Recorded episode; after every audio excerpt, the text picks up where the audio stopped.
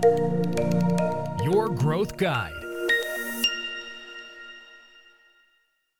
Είναι το ROAS πραγματικά ο δείκτης που θα πρέπει να επιδιώκει μια επιχείρηση; Γεια σας, είμαι ο Κάρλος Τηλιγυριάννα από το Your Marketing Growth Guide και σήμερα θα μιλήσουμε για το ROAS από στρατηγική ματιά.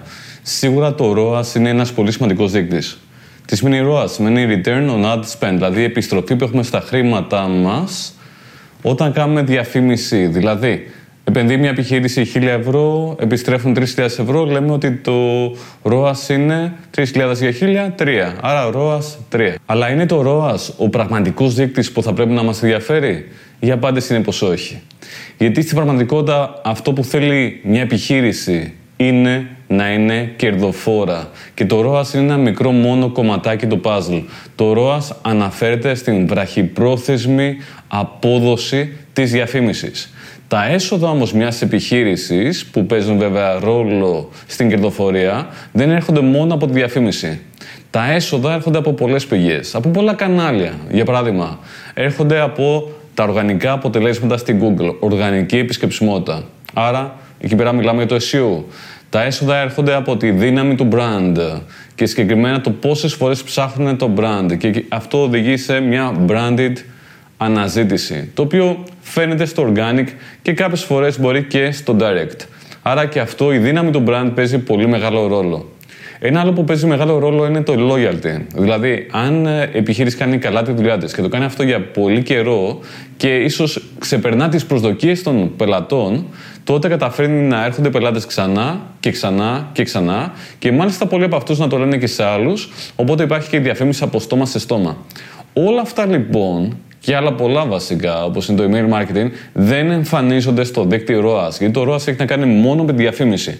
Δεν έχει να κάνει με τα οργανικά, δεν έχει να κάνει με το πόσε φορές αναζητούν το όνομα της επιχείρησης, δεν έχει να κάνει με επαναλαμβανόμενους πελάτες που έρχονται από διάφορα άλλα κανάλια, π.χ. το email. Πάμε να τα βάλουμε όλα σε μια σειρά. Το ROAS λοιπόν αφορά ένα βραχυπρόθεσμο τρόπο σκέψης που έχει να κάνει μόνο με τη διαφήμιση. Άρα είναι ένας σημαντικός δείκτης, αλλά ανεπαρκής. Το δεύτερο είναι ότι υπάρχουν πολλαπλά κανάλια που όλα αυτά θα πρέπει να τα λαμβάνουμε υπόψη. Δηλαδή είναι και το οργανικό κομμάτι, υπάρχει και το direct κομμάτι, υπάρχει και η διαφήμιση. Υπάρχουν λοιπόν πολλαπλά κανάλια. Ακόμα και το referral, ότι κάποιος θα έρθει από το site other. Ένα τρίτο bullet έχει να κάνει με την μακροπρόθεσμη σκέψη. Και συγκεκριμένα, εάν μια επιχείρηση δυναμώσει το brand της, τότε είναι σίγουρο ότι θα αρχίσουν να την αναζητούν περισσότερο. Άρα παραπάνω branded queries, παραπάνω επισκεψιμότητα και μάλιστα επισκεψιμότητα ζεστή για να γίνει πελάτης. Υψηλότερη πιθανότητα για conversion rate. Δεν είναι όμως μόνο το brand awareness να ακούγεται το όνομα, αλλά είναι σημαντικό κιόλας να είναι καλή η σχέση με αυτό το target group. Δηλαδή να είναι μια πραγματική ανθρώπινη σχέση που το brand δείχνει ότι ενδιαφέρεται για το target group ή πιο σωστά για τους ανθρώπους που αποτελούν το target group. Σε αυτό το μακροπρόθεσμο τρόπο σκέψης καταλαβαίνουμε πόσο σημαντικό είναι να ακούμε το τι θέλουν οι πελάτες.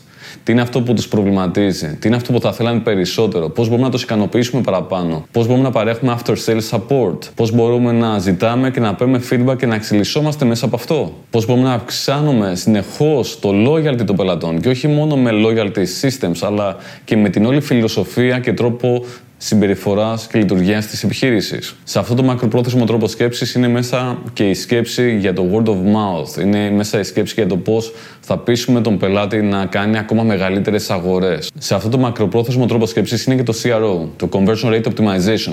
Πώς μπορούμε δηλαδή να κάνουμε ενέργειες έτσι ώστε με ακριβώς την ίδια επισκεψιμότητα να έχουμε καλύτερη απόδοση, να έχουμε μεγαλύτερη δηλαδή μετατρεψιμότητα των επισκεπτών σε πελάτες. Αντιλαμβανόμαστε λοιπόν ότι το ROAS πρέπει να συνδυάζεται και με άλλους δείκτες, όπως για παράδειγμα είναι το ROI, η επιστροφή στην συνολική επένδυση. Δηλαδή, μια επιχείρηση κάνει επένδυση σε άτομα, σε μηχανήματα, σε προγράμματα, σε διαφήμιση, σε SEO, σε email marketing. Κάνει λοιπόν μια συγκεκριμένη επένδυση. Όλη αυτή η επένδυση τι φέρνει σαν αποτέλεσμα, ποια είναι η επιστροφή λοιπόν σε αυτήν την επένδυση. Αυτός είναι ένας πάρα πολύ σημαντικός δείκτης που αξίζει πραγματικά να τον παρακολουθούμε και αξίζει συνεχώς να τον βελτιώνουμε, γιατί αυτός ο δείκτης έχει μέσα στοιχεία που αφορούν και το βραχυπρόθεσμο αλλά και το μακροπρόθεσμο. Με το ROAS σκεφτόμαστε βραχυπρόθεσμα, δηλαδή τι θα μου επιστρέψει η διαφήμιση. Με το ROI σαν δείκτη σκεφτόμαστε και βραχυπρόθεσμα αλλά και μακροπρόθεσμα. Σκεφτόμαστε δηλαδή ότι κάποια πράγματα θα αποδώσουν άμεσα. Π.χ. διαφήμιση στο Facebook, λέμε ένα παράδειγμα. Αλλά κάποια άλλα πράγματα θα αποδώσουν μακροπρόθεσμα.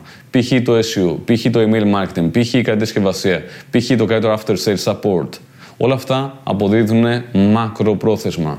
Και βέβαια, με βάση τις τελευταίες μελέτες, ακόμα και η διαφήμιση που κάποτε λέγαμε Α, θα κάνω διαφήμιση τώρα και θα δω αποτέλεσμα μετά από λίγες ημέρες, βλέπουμε ότι πια φέρνει πάρα πολλά ωφέλη και μακροπρόθεσμα.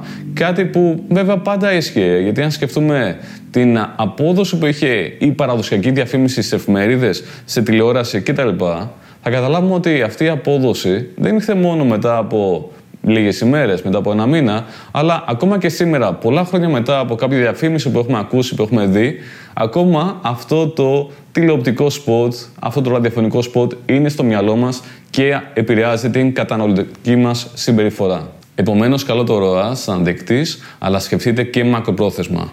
Κάποια πράγματα που θα κάνετε θα φέρουν γρήγορα αποτέλεσμα και κάποια άλλα σε βάθος χρόνου.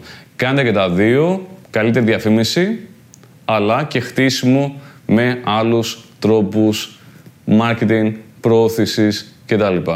Ελπίζω να το βρήκατε χρήσιμο αυτό το βίντεο. Αν σας άρεσε κάντε like, κάντε subscribe και θα τα πούμε στα επόμενα επεισόδια του Your Marketing Growth Guide.